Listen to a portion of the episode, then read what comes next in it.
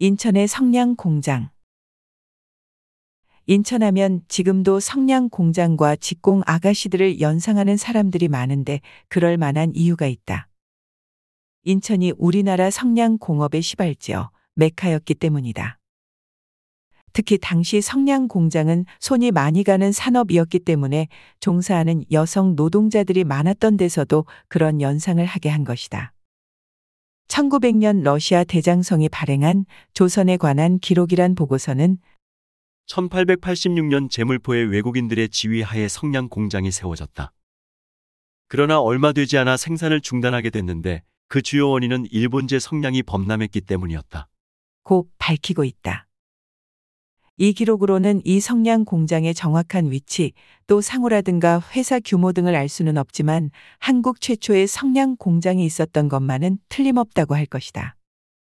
기록에 남아있는 인천 최초의 성냥 공장은 1917년 10월 금곡리에 설립된 조선인촌 주식회사였다.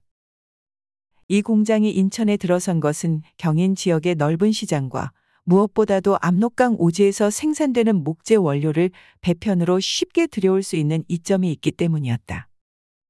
조선인초는 신의주의 부속 제재소까지 두었고 직원도 남자 200명, 여자 300명 등 총 500명으로 패동, 우록표, 쌍원표 등의 성냥을 연간 7만 상자를 생산했던 것으로 전해진다.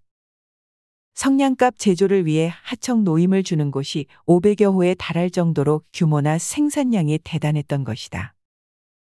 그 무렵엔 기계화가 잘 이뤄지지 않아 성냥개비에 인을 붙이거나 성냥개비를 성냥에 넣는 작업을 전부 수작업으로 했는데 그로 인하여 벌어먹고 사는 빈민이 적지 않은 수요일다. 흙담비도 말고 흙물뿌리도 우고 흙물뿌리를 만들기도 하고 또는 권연갑을 붙이는 등 여러 가지로 돈을 벌어먹게 되었다. 는 신문 기사에서도 이를 확인할 수 있다. 그리고 인천 한세기에 그 밖에 당시 지역 여건을 서울과 비교할 때 서울에는 성냥 공장을 세울 만한 부지가 없었고 전력도 인천보다 부족했다. 인천은 성냥 공장이 들어서기에 적지였다. 고 말할 정도로 실제 동구 금곡동 고지대에 인천 최초의 변전소 시설까지 들어서는 등 공장 가동에 필요한 전력 공급 사정도 서울보다 훨씬 나았던 것이다.